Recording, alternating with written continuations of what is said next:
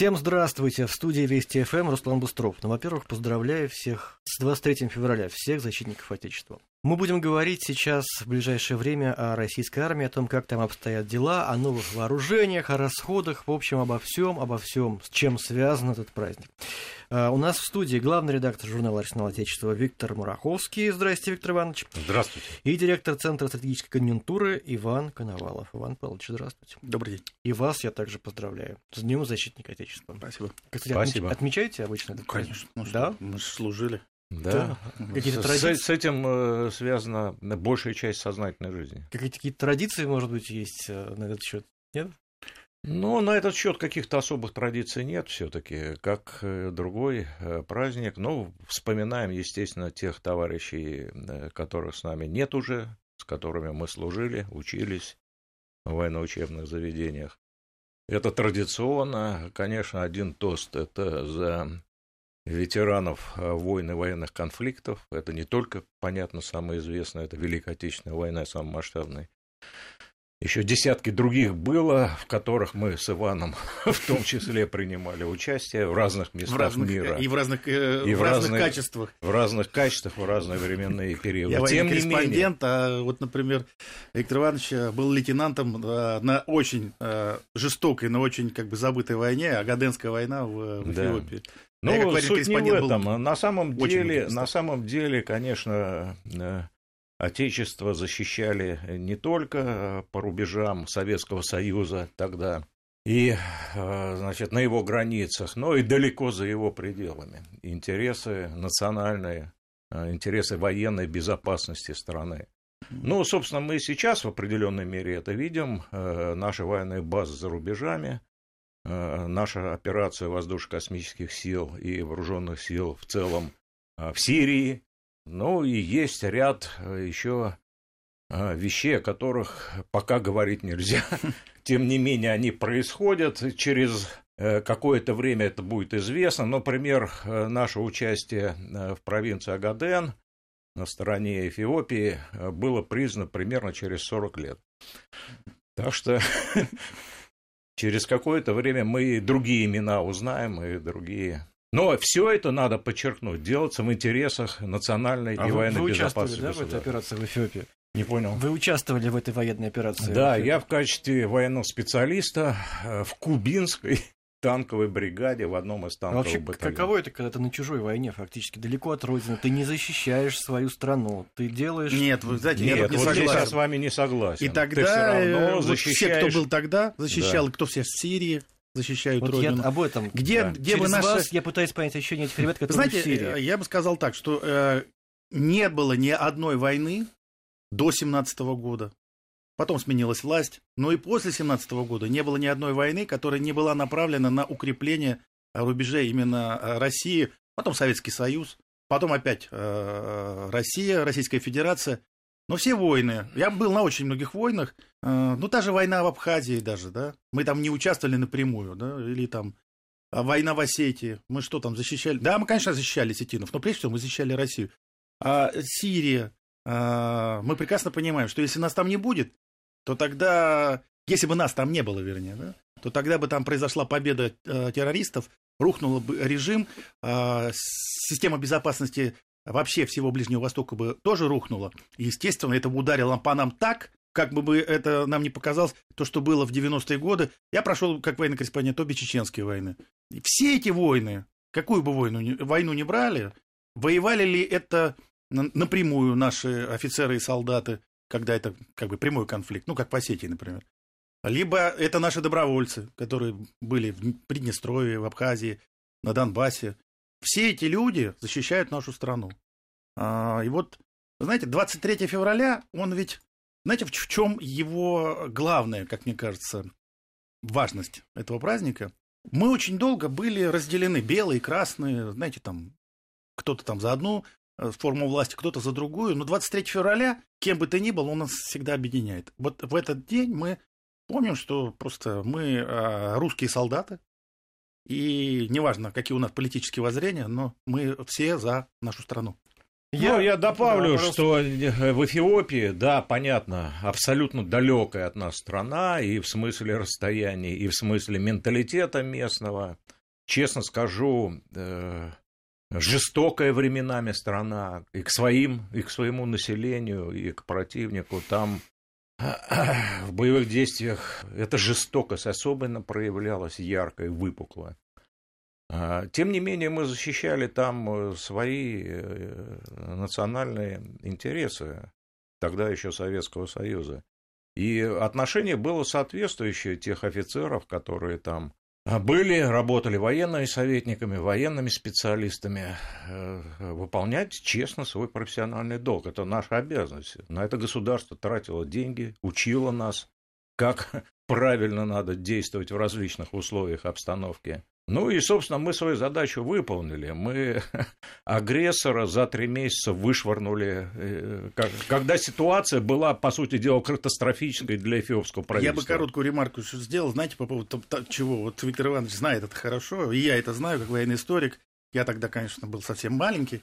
А, но а что тогда произошло? Сомали был, был нашим союзником. А, мы рассорились, мы сделали ставку на Эфиопию, но политики решали эту проблему. Да? То есть политики приняли вот такое решение. А военные за всего полгода сумели перебросить все силы а, на эфиопскую сторону, подготовить а, армию, которая уже гибла фактически.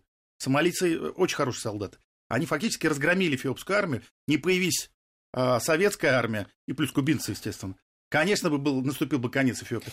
И насколько быстро это было сделано, насколько было эффективно военная, советская маш, военная ну, машина. была. Сами россияне не согласны. Большинство россиян согласно Левада-центру. Он провел опрос э, перед 23 февраля.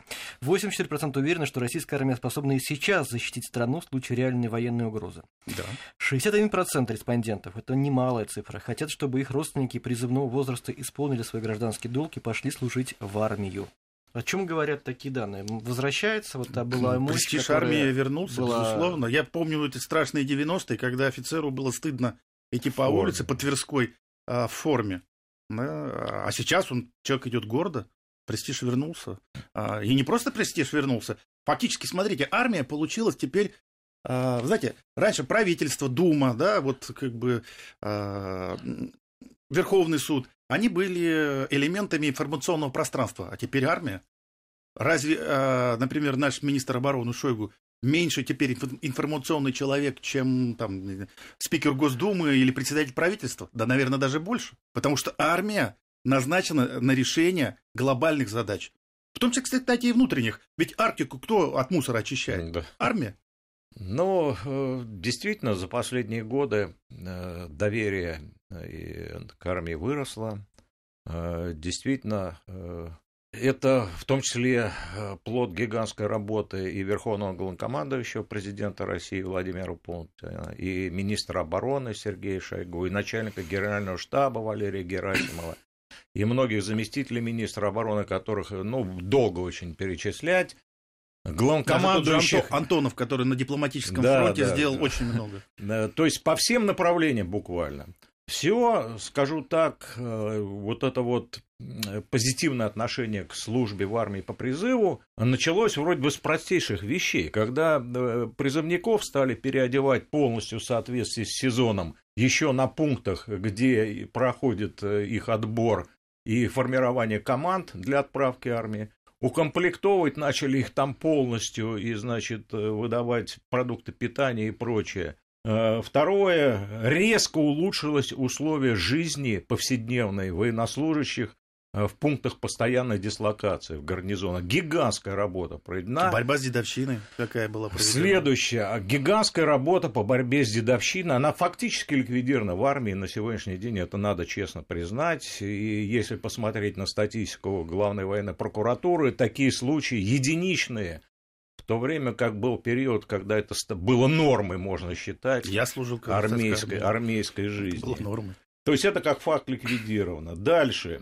Армия освобождена от многих хозяйственных задач. Они переданы либо на аутсорсинг, то есть гражданским организациям, либо специализированным армейским подразделениям. И, по сути дела, сейчас э, солдаты, призывники, они в основное время, смысл их повседневной деятельности заключается в, э, боевой учебе. То есть во владении воинской специальностью, прохождении боевого слажения в составе подразделений своих. Они видят, что они занимаются делом, реально учатся своей воен... военной профессии, реально учатся защищать Отечества. И это, естественно, позитивно сказывается. Одно дело, когда ты где-то служил говорит, при свинарнике да, или при кухне. И другое дело, когда ты приходишь и говоришь, я вот был наводчиком танка. Я был, значит, э, наводчиком-оператором противотанкового управляемого комплекса. Я был гранатометчиком в стрелковом отделении, могу положить за гранату за 300 метров в окошко любого здания там, и так далее, и так далее. Э, вот это вот э, смысл воинской службы соответствовать названию вооруженных сил, понимаете? Но ну, еще один был важный фактор, сократили срок службы срочно до одного года.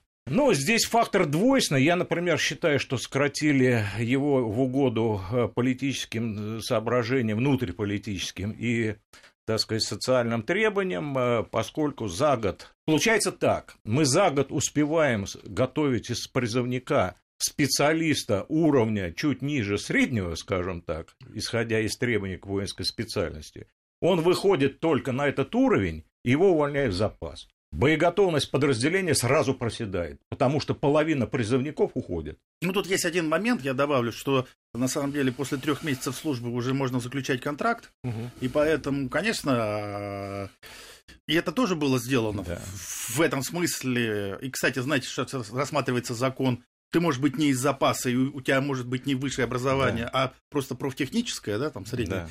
уже а, тоже идти на контракт. То есть смысл и тогда был, когда на год переводили, все понимали, что движение полно контрактной армии не будет.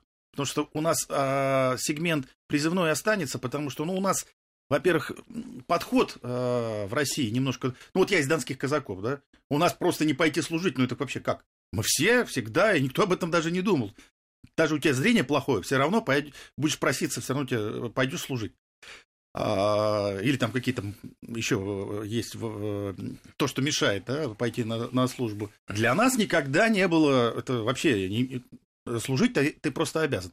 Для многих, вот мы сейчас говорили о престиже, то, что из, как раз изменилось, этот год, он, в принципе, подготовка к движению контрактной службы. Я знаю очень много случаев, когда пришел служить, отслужил и потом, и либо уже год отслужил и переходит на контракт. И как раз уже более-менее нормального контрактника получаем. Он подготовился, ну, теперь у него, конечно, трехгодичный контракт, там немножко уже другое, и э, ему э, придется повышать свою квалификацию и так далее и тому подобное.